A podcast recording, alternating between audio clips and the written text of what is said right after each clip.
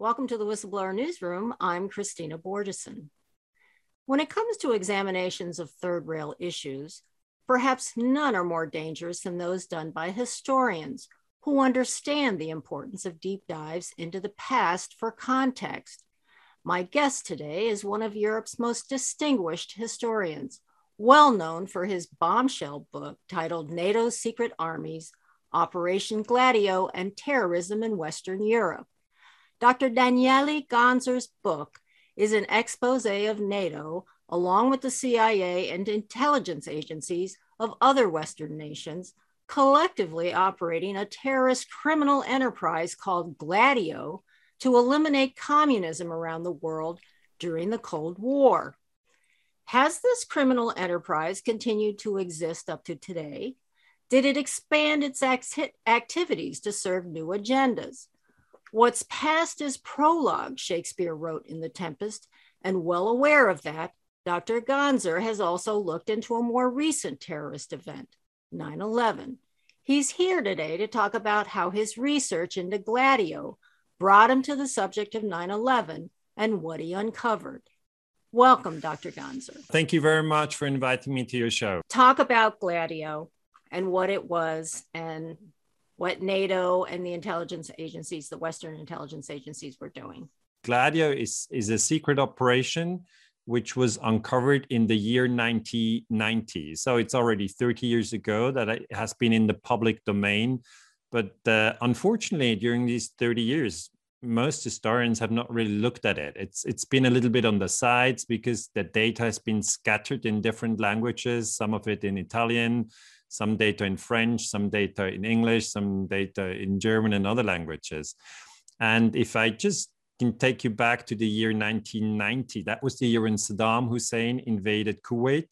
And after that, we had Operation Des- Desert Storm. And obviously, like tons of books have been written about that war, the Kuwait War.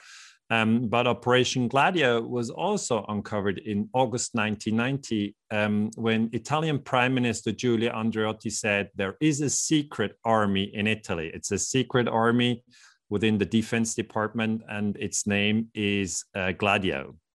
So that was a bombshell because actually, in a in a democratic society, you should not have a secret army. You should just not have it. I mean, secret means the parliament doesn't know anything about it. Uh, the journalists don't know about it. Um, and the taxpayers don't know anything about it. And, you know, you shouldn't have that. So he discovers this. And then all of a sudden, um, all the other Gladio participants in the other countries start running for cover. It was really embarrassing. I mean, um, Giulio Andreotti is a very high was a very high ranking uh, politician. He was the prime. He was the acting prime minister in Italy, and you know he's he, he's, he had been around for many many years um, in in different function in the Italian government, and people knew. Uh, that if this old fox, as they called him, uh, confessed to something so delicate, you, you had to pay close attention because he said he, he did not only say we had a secret structure here in Italy, but he said, and other countries had this secret structure too. So the, Belg- uh, the, the, the Belgian defense minister at the time uh, happened to be in Italy. Guy Coëme was his name. So we're still in the year 1990. Uh, and Guy Coëme said, is there a secret army also in Belgium? And then Giulio Andreotti told him, yeah, sure there is. Uh, why don't you fly back to your country and check with your chief of staff? So with the highest uh, military officer in his country. So Guy Coëme flew back to, to Belgium and uh, asked his chairman of the Joint Chiefs of Staff, which is the highest um, military officer in, in any given country, and said, is there a, a secret army in, in, in, Belgium that I know nothing about? And then the, uh, the chief of staff said, yes. And then he said, I'm the defense minister. Why don't I know about it? And then the uh, chairman of the Joint Chiefs of Staff said in Belgium, well, you know, the defense ministers, they come and go. We can't trust them all the time. So this is a very secret operation. And the French um, said, oh, no, we didn't have, we didn't have that, of course. That, you know, that's just an Italian scandal. And maybe, you know, the Belgians, they have their strange political structure. We didn't have that. and then Giulio Andreotti said, um, no, these secret armies were linked to NATO And at the last meeting uh, of the Allied Clandestine Committee, you know, they had like a, a, secret structure within NATO that you wouldn't even find on a normal NATO chart. Uh, chart. Um, uh, they had a meeting, and the French also took part. So then the French were embarrassed and said, "Oh, oh yes, oh, true indeed. We were also we also had a secret branch of that network." So it was all very, very embarrassing, and spread on from there to to London and Washington. Well, now we have to be clear about something. NATO is basically and was back then too controlled by the United States, right? Oh yes, NATO was founded in 1949. Um, today has 30 members. Uh, the US is the most powerful member with 750 uh, billions uh, in defense spending, and total NATO defense spending um, is, is, is, is, is, is like 990 uh, billion. It's very clear that US is running NATO. So the, the highest ranking military officer in Europe, the Supreme Allied Commander, has always been a US general. You can go through the list. That means the US is, can, can instead of going itself and looking like a huge aggressor, the US can use NATO as the tip of a spear for any operation or, you know, military advancement it makes wants to make basically anywhere in the world. I mean, and, that is and, true. And what's also interesting to me is that it was a NATO was was supposed to disband after the Soviet Union, right? Yep. Let's let's talk about what actually Gladio was. It was a, a, a network of operatives, military spies, dirty tricks, whatever operatives uh, in these countries, in all these con- communist countries, basically trying to overthrow the go- their governments and install uh, not even necessarily democracies, anything anything but communism, basically that's an important point. Uh, uh, until now, we've just made everybody familiar with the term gladio, and that you know that was a scandal in 1990, so 30 years ago, uh, more than 30 years ago. But we've not have not yet explained what actually the secret armies were. In in European um, countries like Italy, France, or Germany, um, they were part they were part of, of, of NATO. They became members of NATO. But um, the US, which are in charge of NATO, they feared that in some of these countries, like for instance, Italy, a communist party could come to power. Um, that is very important for, for people in the US to understand that in Italy, you had communists who were um, part of the uh, of the political game. I mean, after after the defeat of fascism, uh, the communists in Italy were very popular because they had been fighting Mussolini the Italian dictator during the Second World War. So uh, socialists and communists were, were popular in Italy. Now, the American CIA wanted Italy as part of, of NATO. So after the Second World War, they said we need to get Italy into NATO, but they did not want the, the communists uh, in NATO because if, if, we, if we just think through their heads at the time, they thought, gee, if we have an Italian defense minister who is a communist, he's gonna he's gonna spoil all the secrets of NATO and, and, and call Moscow and tell them what, what, what NATO is doing next. So we don't want that.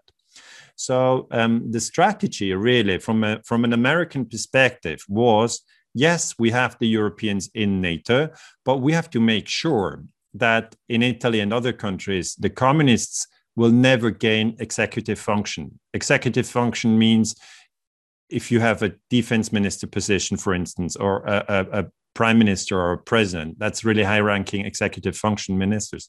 You, they can sit in parliament, you know, and there were there were a lot of Italian communists sitting in, in, in parliament, but they said we'll never have them in the executive branch. So um, they set up these secret networks and trained them uh, in the use of explosives. They gave them uh, ammunition, they gave them guns, they gave them money, they gave them gold, they gave them uh, communication equipment.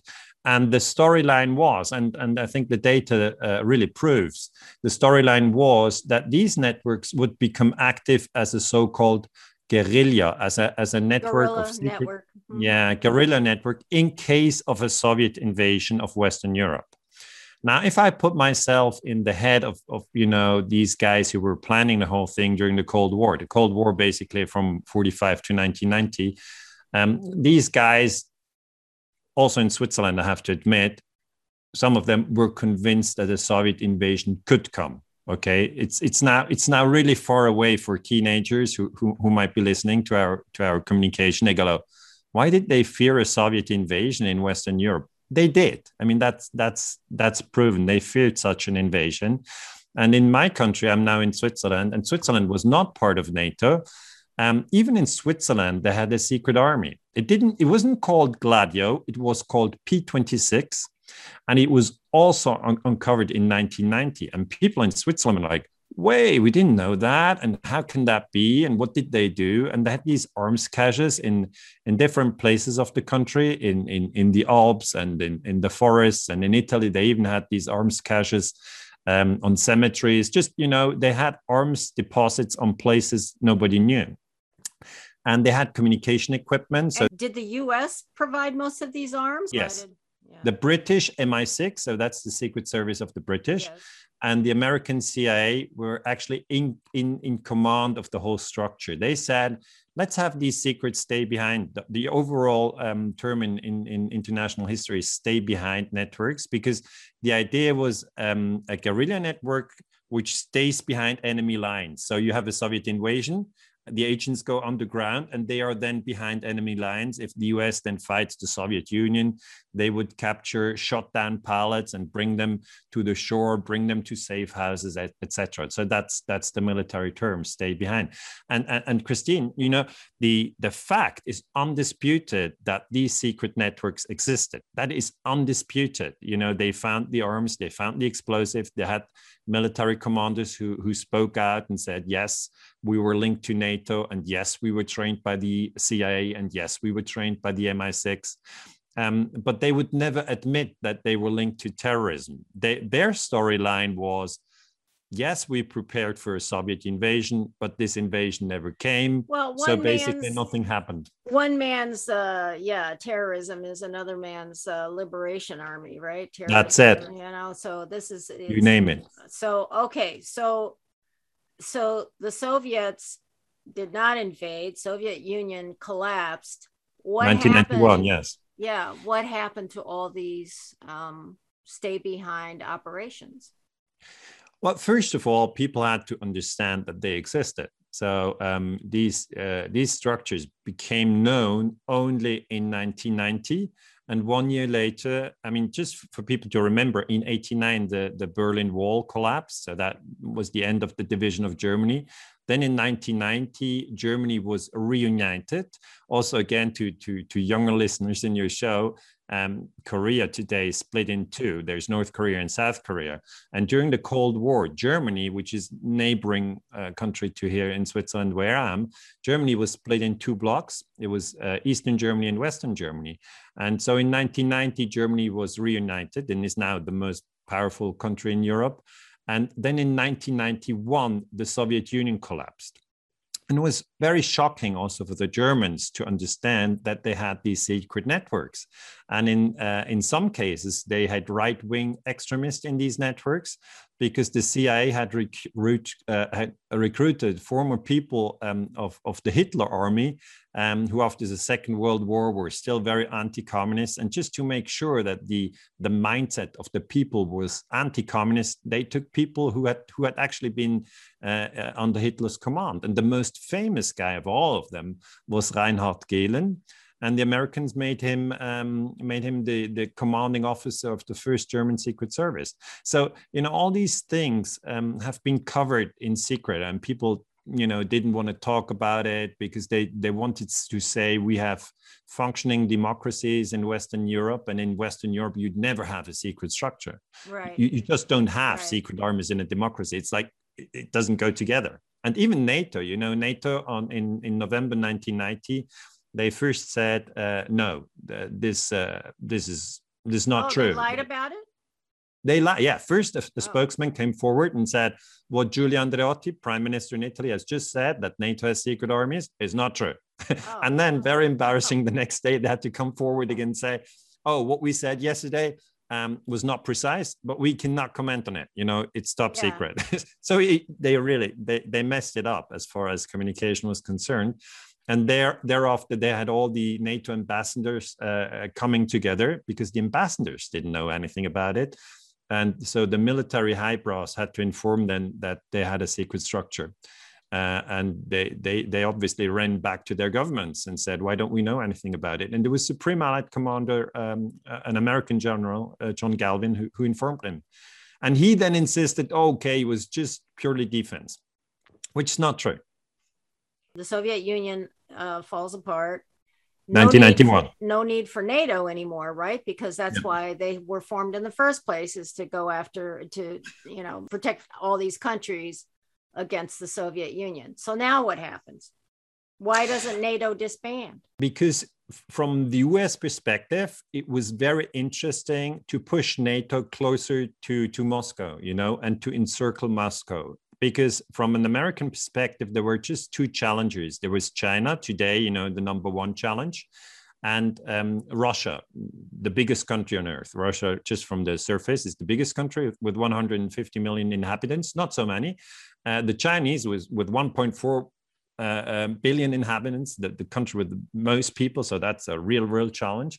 And NATO um, did not disband, but they did the opposite. You know, they pushed and took new countries into NATO. So they took Poland in, they took Estland, Letland, uh, Lithuania, the Czech Republic. Um, they took Romania, Bulgaria. They just expanded towards and Moscow. So now, now the new, the, the new, the, the threat now is still Moscow, and the oh yeah, and and and the threat has been expanded to China. That's it. The Soviet Union collapsed, um, but NATO, instead of dissolving, right. got bigger because it was just in, in, in the American interest. And maybe, if, if I may add, NATO then had the 50th anniversary. You know, in everybody's life, the, when you get 50, it's an important moment. When NATO had turned 50, that was in 1999. Uh, they bombed Serbia. So that is really bad behavior on your 50th birthday.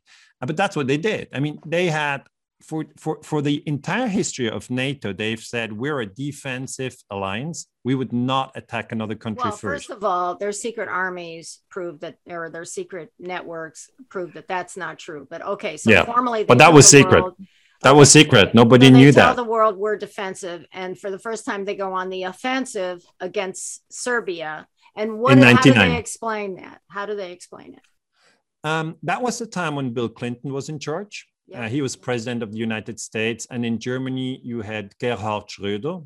He was from the Social Democrats, and Joschka Fischer from the Green Party. Uh, so Bill Clinton basically said to the Germans, and now we're going to bomb Serbia. And the Germans uh, participated. You know, it was the first time that Germany went to war um, after the Second but World War. so, how did Germany sell it to the German people? What did they say? With Why propaganda. The, the trick was they said there are concentration camps that's really what they said. It's very scary, but that's how you can really they mess said there with were people. concentration camps. That's what they said. They said there are concentration camps in in Serbia, uh, and the Serbs are killing the Albanians in these concentration camps. Therefore, the Serbs are really evil, and that's why we have to kill the Serbs. And you know, people in Germany, when you when you mention that word uh, concentration camps, they go crazy. I mean, yeah, it's yeah, it's their own trigger. trauma that's because they have killed the Jews in in concentration yeah. camps. so it's a trauma and, you know, um, Kristina, the problem is there were no concentration camps. It was just a lie. It's like with the US with the weapons of mass destruction in Iraq, it was just lies. Uh, so they bombed Serbia in, in 99 and it was clearly illegal. I mean, Clinton had no right to bomb Serbia. I think think of Serbia bombing the US in 99. Everybody exactly. would have gone, that's illegal. and the Germans, they they were just fooled, totally fooled. And then the population was misled and I, I give public talks in Germany a lot because I'm based in Switzerland. I, I speak German, and I travel to Berlin and Munich and and and other cities in Germany and also to Austria. And and so, what do you? People are starting to wake up about these things. What was the real agenda in bombing Serbia then? The real agenda was really to to have a NATO party for the 50th birthday and to show everybody else that they that they're the strong guy in the room. I mean, they even bombed the Chinese embassy and said, "Oh, sorry, that was a mistake. We we had an old map." That's what they said. Wow. Wow. It's a show what, it's a show of find, force. What I find interesting is you've pointed out that um, if we go up to 9/11, you've pointed out that actually uh, the invasion of Afghanistan is a NATO invasion. That's it. That the invasion of Iraq after that is a NATO invasion. And you you talk about what are the other countries? There's Serbia. Oh, Libya 2011 was also, you know, it's NATO countries taken together because and Syria. Syria, yeah. NATO. And it's interesting because I don't think people think about it in that context no, most people get it all messed up in their minds because they think we're the good guys and we're fighting the bad guys. That's how they see international politics. They don't see the details. Well, it's just so interesting because I didn't, I, it's now clear to me it, it, from what you're saying that NATO is sort of a international, a, a, a US controlled international tip of the spear for military operations for any number of reasons whether it's serbia is is a show of force uh, afghanistan and iraq. Well you tell me what is afghanistan yeah, I, and attack? Let's get to 9-11 us started the invasion of afghanistan on 7 october 2001 so that's now more than 20 years ago. And um, the the story there was we have to go there because Osama bin Laden is there and he's really evil guy. He's a terrorist and he's he's to blame for 9-11 so that was the story. And and people today don't you know it's all in a blur and people don't really remember what happened. But if you well, go back they don't to the... remember that osama bin laden was an ally of the united states against the russians yeah afghanistan. that, that, has been canceled out of many history books. None of my books. Yeah.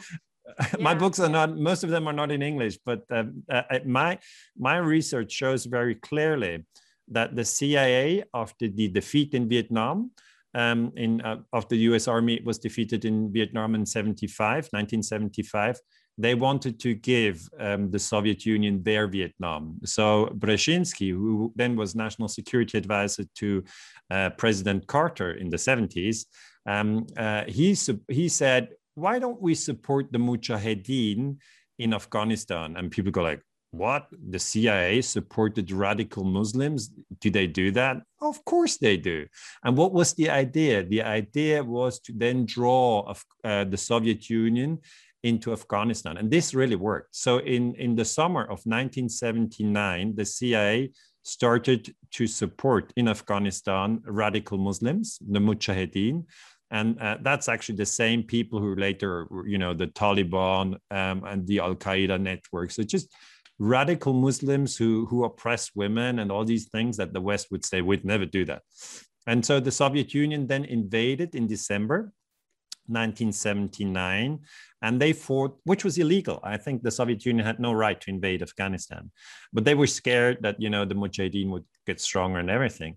So the cia supported the mujahideen the soviets fought in afghanistan and in the end the soviets lost in 1988 well, but the, what was the real interest because you know i've heard people say um, oil for example the oil pipeline was an important uh, aspect to why the US would even want to do that. And I remember uh, I was working at a network at that time. I was working at CBS Network uh, here yep. in the United States when um, I pitched a story to 60 Minutes because uh, I think it was Unocal, uh, an oil these oil executives from Unocal wanted to hire the Taliban, this yep. group of. They know, they met with them in Texas. Right. Oh yeah, they, they flew them into them Texas to protect this pipeline route yep. that uh, they wanted to build uh, across Afghanistan. And of course, if you look at where the U.S. military installations were uh, set up, uh, after 9 11, when Afghanistan was invaded, it's right along the proposed pipeline route. So I mean, I there think- are all these hi- other hidden agendas going on all the time that end up destroying countries killing yes. a lot of their citizens. These two wars in Afghanistan, the one, the first one I was talking about is from 1979 uh, until um, uh, then 1988, and it was the Soviet Union which invaded and lost. They, the Soviet Union lost in Afghanistan. Gorbachev, um, president of the Soviet Union, uh, admitted defeat. They had to withdraw. There was like a million people killed. So that and during that time, as you said before, the CIA supported Osama bin Laden and Al Qaeda in Afghanistan uh, because they were fighting the Soviets. So that's chapter one. Okay.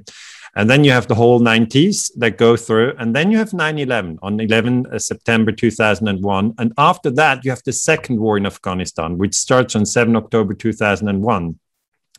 And this second um, war in Afghanistan uh, yeah, it has this element of pipeline wars. It's it's in there because uh, um, in the 1990s, as you rightly said, the Taliban were in charge in Afghanistan, and um, people people were looking at the map and saying, "Gee, there's a lot of oil and gas in the Caspian Sea."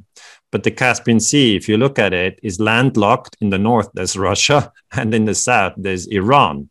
So Unocal and everybody else uh, in US for sure didn't want pipelines to go through Iran. They didn't want pipelines to go um, through Russia. So there's only one way. You can go west um, uh, uh, uh through uh, Azerbaijan, Georgia, Armenia. That's that's one route. They built that pipeline. That that's that's done. And, and, you can go east, and then sooner or later you hit uh, Afghanistan. So yeah, the pipeline story, the TAPI pipeline, um, is part of this of the reference and it's there. Still going on. Oh, it's still going on. Yeah, yeah. still going on. And the other idea um, uh, of the US obviously was to just keep the defense spending very high. I mean, after after the collapse of the Soviet Union, there was no enemy. I mean, who, who was the enemy? So they came up with this idea: uh, radical Muslims are now our enemy, and that main narrative, you know, was really installed on 9/11. They said radical Muslims are dangerous. They attacked us in New York, and that's why we have to hunt them in Afghanistan. And, you know, this narrative influenced Europeans as well, because the Germans, the German Bundeswehr, this, you know, after Hitler was defeated, they said in Germany, we're never going to ever have a war again. We're never, ever going to have an army. Then they said, oh, wait a moment, we're going to have an army, but it's only going to be for defense purposes. And we call it the Bundeswehr. And then they said after some time, well, defense is good, but we actually have to fly and, and participate in the war that the US is fighting in Serbia. So they participated in the war in Serbia. And after that, the US said the German army must come along when we go to Afghanistan. So crazy as it sounds, Germany fought in Afghanistan they did and they were defeated. I mean they came back together with the us uh, now uh, just last year. Well but it was the germans and the, the brits were the french there, the, the brits the australians were there. nato Everybody was, was there. That's it. It was a nato war. You're absolutely right but of course controlled and started and so on by the United States. We have 193 countries, and 30 out of these 193 countries are in NATO. And NATO is the biggest military alliance on the planet. And people don't really understand that NATO has a lot of influence on international politics and the US is in charge. We've already gone through the bombing of Serbia, 1999, including the bombing of the Chinese embassy. We've gone through uh, Afghanistan, which started in 2001. And to understand it, really, we have to talk about 9 11. What do you know about 9 11 that we should know? The important thing about 9-11 is to understand that it led directly to the afghanistan war. We cannot understand afghanistan if we don't look very closely to 9-11 and the main narrative uh, that we got about uh, 9-11 is full of lies. And this is this is very hard to understand but it's it's it's it's it's about time we talk about it. Like what are the lies? Um, most people if they think oh what happened on 9-11 they remember a plane hit the twin tower another plane hit another twin tower these two twin towers were both in manhattan in new york and then the twin towers collapsed so for most people here in Europe and also in the US, it's plane, plane, tower, tower. That's it. That's 9 11. And then Bush coming on on, on well, there's TV. also the Pentagon attack. Yeah, but you know that's already fading away in, in memory or Right. Shanksville. People Right. don't even remember that. But what has really left an imprint is the New York Twin Towers and how they collapsed and the planes. That's that's that's the essence of the.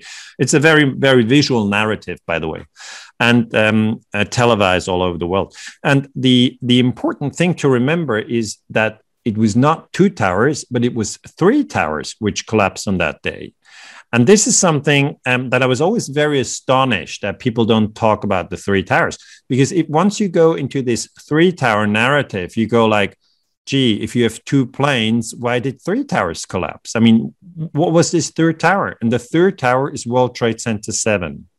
And this third tower um, was just a block away. So it was very close to the Twin Towers. It was also in New York, in Manhattan, and it came down in the afternoon. So it collapsed and, on, at 520.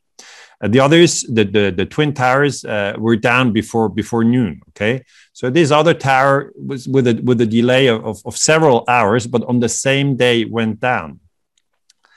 And I've looked at this in, in much detail. And um, first of all, I was I was shocked, you know, that television stations here in Switzerland, also in Germany or in the US, would always just focus on the two towers. And I was going like, why don't they show the three towers? And then I went through the different um, uh, media records, and I found that the BBC, which is very famous still, um, had reported about the collapse of World Trade Center 7. So I was very relieved, and I thought, oh, at least the BBC has reported, has got it right. There are three towers. And it was Jane Stanley, who was a journalist at the time, reporting it. And then I found out that the BBC had reported the collapse of the third tower 20 minutes too early. She reported that collapse at five o'clock, but it collapsed at 5:20. Now people go, Daniele, you're, you're you're so into details. I mean, it's just 20 minutes too early. I mean, come on. But then I go like, how did she know? And you know, there was there was um, a lot of talk about this in in in, Great Britain about that, and and uh, Jane Stanley had to take a stand, and she is not to blame because she had just a teleprompter in front of her, and she read this from the teleprompter. She says, you know, the the World Trade Center 7, the Salomon Brothers building has also just collapsed. And they had that in the five o'clock news. So they could not, you know, take it out anymore. It was there. And then later, I think it was 2008, she admitted it was a mistake. And of course it was a mistake. And then, you know, this whole Well, controversy. who gave that information to the BBC? Did they she- said they had it from Reuters. Oh, they got it from Reuters. That's and what she who said. at Reuters? I mean, did anybody ever follow that line? Like who at No. Reuters got the information and from whom? No, they had to have a story why they knew about the collapse. And they said, well, um, we don't know. And, you know, it didn't happen. And then researchers, 9 11 truthers in, in, in in the UK pushed the BBC and said, you know, on September 11, 2001, you report in the five o'clock news that World Trade Center 7 has collapsed, but that's not true. It was still standing. It collapsed at 520. So that's 20 minutes of fake news and then you know they they they actually came out with a with a special BBC series. I think it was called The Third Tower. And then the the head of BBC World News had to said, "Yeah, we're sorry." And uh, Jane Stanley was on camera, and she said, "Yeah, I was wrong. It Yeah, was a the, mistake." the building was right, but you could see the building behind. That's her. it. Oh yeah, it Yeah. was just. But she didn't know. She didn't know. No, okay, she didn't know. But then, No. where did she get that information from? And where did whoever gave her the information get the information from, et cetera, et cetera? Nobody that's- has looked into that. Nobody's Nobody.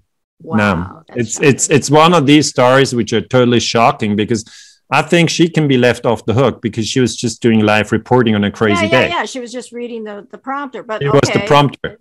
Okay. then that, le- that leaves you to BBC uh, in London because they were, were feeding the prompter.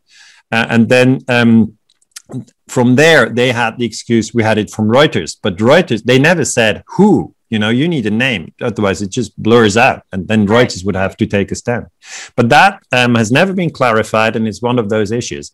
But if, if we leave that apart, then I went to um, here in Switzerland. I went to academics who specialize in building building safety, architects, engineers, and I showed them how the this third you know tower came down and just came down in seven seconds symmetrically. You know there was no there was zero uh, resistance. The building just went into the ground on its own footstep, and it went against you know the density of the building. So that's it didn't you know go to the side. And if you just stand up tall and, and you try to push somebody down, that's the hardest thing. You push a, a person to the floor. You can push them to the side, but through the density is really difficult. And then I, I really followed this data because um, uh, I had worked on, on, on terrorism and strategy of tension and false flag terrorism, which is peculiar part of history I focus on. But then I, I said, I, I, want to know more. I want to know everything about World Trade Center 7. So I, I looked at the building um, data, and the, the building has uh, 79 steel columns. So these are very strong columns. And then the question was, if the building goes down like that, they have to go at the same second. You know, it's not one is still standing for a minute or for 10 seconds. No, no. Otherwise, you don't get the symmetry. They have to go at the same second. So the question was what energy can make that steel column 79 lose their strength in the same second? That, you know, that was the research question. And then the National Institute for Standards and Technology said, oh, gee, yeah, we're looking into this. This is really complicated and we're, we're working in it. and they came up with a, with a report in 2008 uh, and said it was a fire. They called Shams, it thermal yeah. expansion. It was a new oh, term they came up with. It was totally that office fires heated up the steel so that it was it got it got uh, soft yeah, I just they said you know it was a girder that would pushed off its seat, you know, at the column. You know, obviously there's steel, a horizontal steel and and vertical steel. Yeah. And they interlink in a building. I mean, I'm a historian. I've never built, you know, a, a steel construction. I've never done that, but I, I talked to architects and they explained it to me. So you have the steel columns, 79 like that, but then you have many more like that. And then the NIST, National Institute for Standards and Technology, said, you know, at column 79, girder 201 came off, you know, it just expanded due to the heat and then it came off and that led to the total collapse. And then I said, but how come? I mean, there, if, even if, if that is true, which it isn't, but if it was true, there's still, you know, more than 60s columns standing intact. Why would they just go away in the same second? We, we need some coordination here. So the my personal story was that in um, 2005, I think, or 2006, it was I went um, to uh, to architects here in Switzerland teaching uh, structural safety, and you know they're responsible for safety in Switzerland, and we we're, we do not have many big buildings like you have in New York, but but they they told me this this is controlled demolition. There's only one way. You just have to blow it up, otherwise you don't go, can get it down.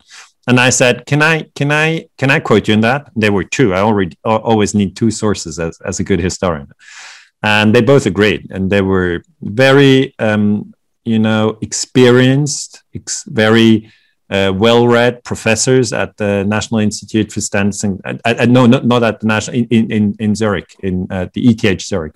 And I showed them the video. They didn't even know that a third building had gone down. They were also in this so limited vision. Yeah, that's so fascinating. And then I published it. They said you can quote us on that. They said just just add the word the word probably. Then I wrote probably brought down uh, through controlled demolition. And their name was uh, Jörg Schneider and Hugo Bachmann, Swiss engineers.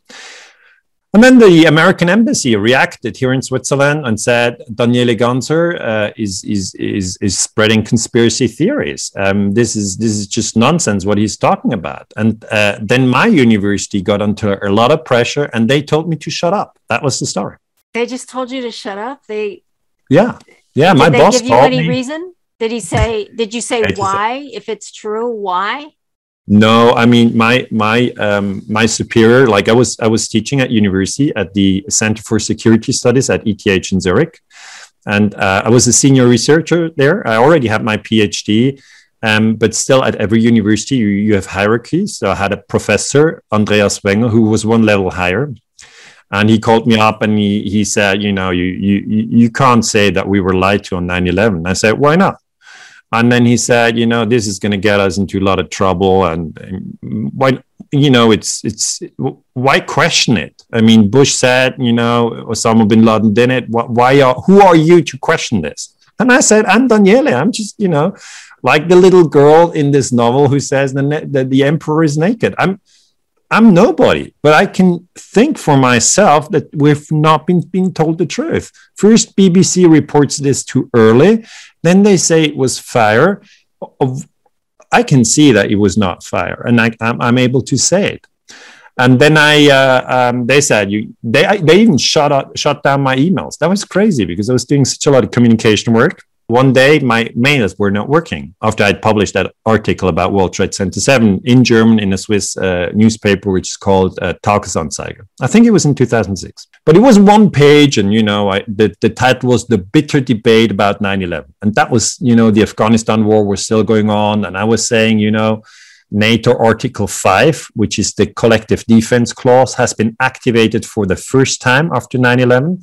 They said it was an attack from abroad on NATO. So NATO has the right to retaliate. I mean, that's the whole historical pattern. NATO Article wow. 5 has, has never been activated before. So I looked at it and said, yeah, but you cannot self-activate NATO by, um, you know, carrying out strategy of tension in one country, which means you you manipulate terrorism and then say somebody else was it. That would be um, a self-activation. And I said we need at least a debate about it.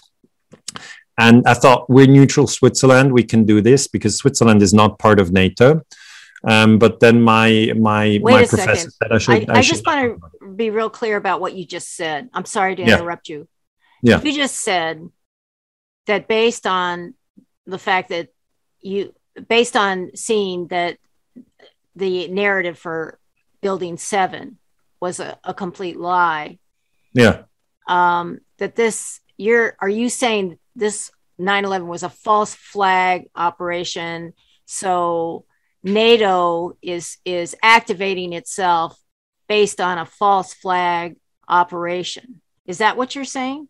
I'm saying that we were lied to about world trade center 7 and i'm convinced that world trade center 7 was was brought down through controlled demolition. That's what I'm saying. And if you have controlled demolition on 9 11, you can leave everything else a- a- apart. Just World Trade Center 7, to my opinion, was brought down through controlled demolition. Yeah, but what is the what is the connection to NATO? What you were saying about NATO self-activating?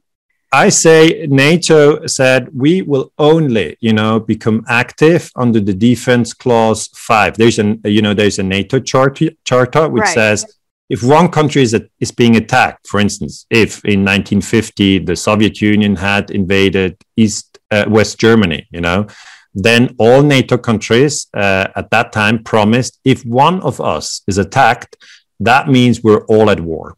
And okay. that was that was the the idea behind NATO. If you look at the history of NATO, it was a collective defense mechanism. Okay. It's like if, if five guys say you attack, or 10 guys say you attack one of us. Attack my homie. I'm coming at, yeah. we're all coming after That's you. it. We're coming at you. I got that. That's it. Okay, yeah. so, so that is called the defense clause. Okay, and that has been that was activated after 9-11.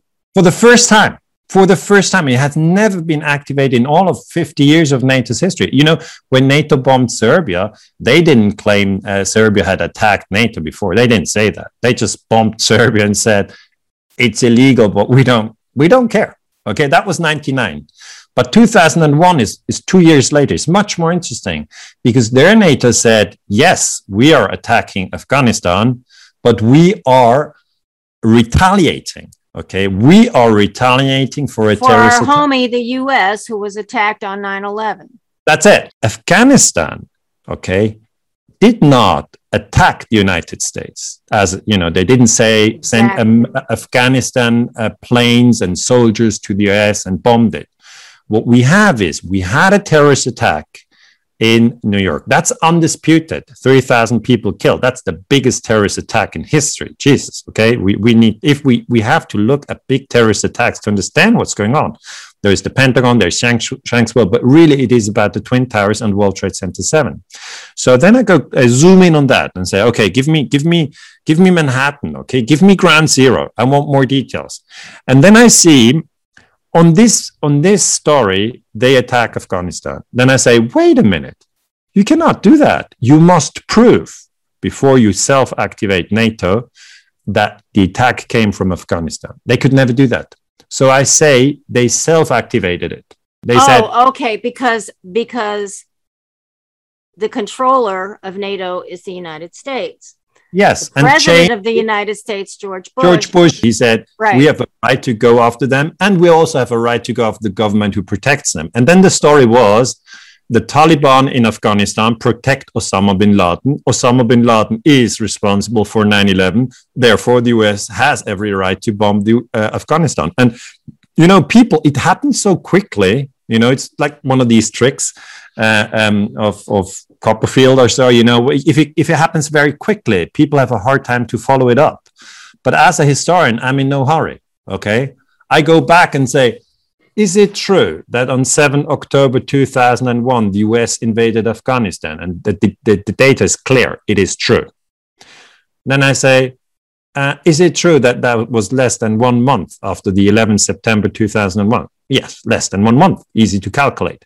And I go, so in these three weeks or so, were they able to, to come forward with a convincing case at the United Nations Security Council? But that's the place where you have to bring your case um, that Afghanistan was responsible. They couldn't. I looked at the Security Council records, and of course, U.S. ambassador went there and said, "We have been attacked by terrorists." So the whole world community condemned this and said, "That is absolutely wrong. You know, terrorism is illegal, and you know, we're with the United States in condemning this act of terrorism." then um, they gave the United States the right for self defense, but they did not say what country. Okay, because then if you if you want to take self defense, you have to prove to the world community that the other country that you, you you've chosen is responsible. They right. they could never bring that, and, and they. So they you think the UN specifically made sure not to pres- uh, a, you know, not to say a, what specific country the, the U.S. could go after? Do you think yeah, because there was purpose? no data. Yeah, because there was no data. I mean, um, that's the other thing. I mean, when the when the United well, the U.S. States pays the UN's bills too. I mean, let's face it. That's it. But I mean, the UN uh, Security Council. You have France in it. You have. Uh, uh, Great Britain it, and you have the US. These are three NATO countries. So three out of the five permanent seats in UN Security Council are NATO seats. And then you have two seats, which are China and Russia, and they don't want NATO in Afghanistan. Okay, they because Afghanistan is bordering is too close to Russia and to China. There's a common border between Afghanistan and China if you look at the map. So the Chinese surely didn't want NATO there, and uh, the US said, yeah, it's it's a clear cut case, but they could never prove it. And to bring bring it back to that question that you asked, how did NATO self activate itself? They just said we have the proof, but we can show you the proof. We cannot show it. You know, we have the proof that Osama bin Laden did it, but where's the proof? It was just a story. And uh, people then asked, you know, Osama bin Laden, did you do it? And he said, no, I didn't do it. Nobody cared. Nobody cared. People didn't want to hear this. Well, and actually, um, there were others who offered to, to, you know, bring Osama bin Laden to, you know, I mean, he, yeah, yeah. And, and, uh, the U.S. wasn't interested. So, not interested. So let's let's look at this though in a in a big picture. We're here now situation because basically now NATO has just turned into i mean it's still operating it's it's is it's, it's still operating in an illegal fashion and it's doing it on a bigger scale and it's do and it's doing it as a tool of the United States, yeah. basically. Yeah, NATO is the tool of the US to control Western Europe and um, you know and the rest of the world, basically. Now oh, yeah. that they can go anywhere. So if you're an investigator, yeah, if you're a lawyer investigating 9/11 and you're yeah. looking for the culprits, then NATO NATO has and the culprits to not only the 9 11 crimes, but the follow on crimes to 9 11, which are these invasions of these countries, Yeah. then NATO is also a culprit Oh, yeah, for me, 9/11 clearly. of 9/11. Um, you know, people don't want to hear it, but I say NATO, you know, is not being investigated at all. At all. You know, people just go, NATO, they confuse it with the United Nations because it's just an international organization. Yes, they do. That's the first thing. Then I go like, It's gee, the North you Atlantic treaty Treaty organization. Organization. and it's a military organization which calls itself defensive, but it clearly is offensive. It has become, it's activated itself as an offensive tool now, an offensive military organization. It is and it's a threat to world peace. Controlled by the United States. It's very important to, to just remember NATO is the biggest military organization in the world. And it's it claims to be defensive, but it's not. And that it's an offensive military organization. They also bombed Libya and Serbia. We didn't go into all these details. But I think if if we could do one thing, we could prove in this conversation that that we need a, a, a frank discussion about NATO. What we need an doing. investigation of NATO. Yeah, we do. I mean, you started it. You started it from back then, but there the the new engagements that NATO has has uh, taken on require more digging and more because if, as you say, building seven to you proves that there's something other than oh Osama bin Laden and his people uh, did all these amazing amazing crimes. uh, they couldn't the- blow up. You know, they couldn't blow the up United World Trade Center 7. It's impossible. It- it's not the Taliban. They couldn't do it. So the question is because in order to blow up a building, you've got to put in those explosives and so on. Yeah. And, you so need insiders. You need you insiders. need insiders. You need so um, I mean, if Kristina, if I may add, you know, there was the 9/11 Commission report that for, written by Kean or Keenan Hamilton brought it out, but it was really uh, Zelikow who wrote it. He's also a historian, like like me. Uh, I'm ashamed to say, but uh, Zelikow really just twisted the narrative totally. And then I looked at this 9/11 Commission report, which is some, I think 400 or 600 pages thick. And you put in, if you have it as a PDF, you put in the World uh, the World Trade Center seven, it is mentioned, but the collapse is not mentioned. So you know, it's just mentioned at the side. And the the problem is, if you don't in the official narrative of the Bush administration, you don't even get the number of buildings right. And I, I, if that was you know a, a bachelor thesis of, of a student, twenty year old student or twenty two year student, I was the history teacher. I would go like, okay, this is your work. Um, unfortunately i cannot accept it because it's three buildings that collapsed and you only write about two. So three instead of two like you know this is like a mother who doesn't know whether she have three or two kids. It's like it's it's not a minor thing. So the official report the 9-11 commission report has the number of collapsed buildings wrong.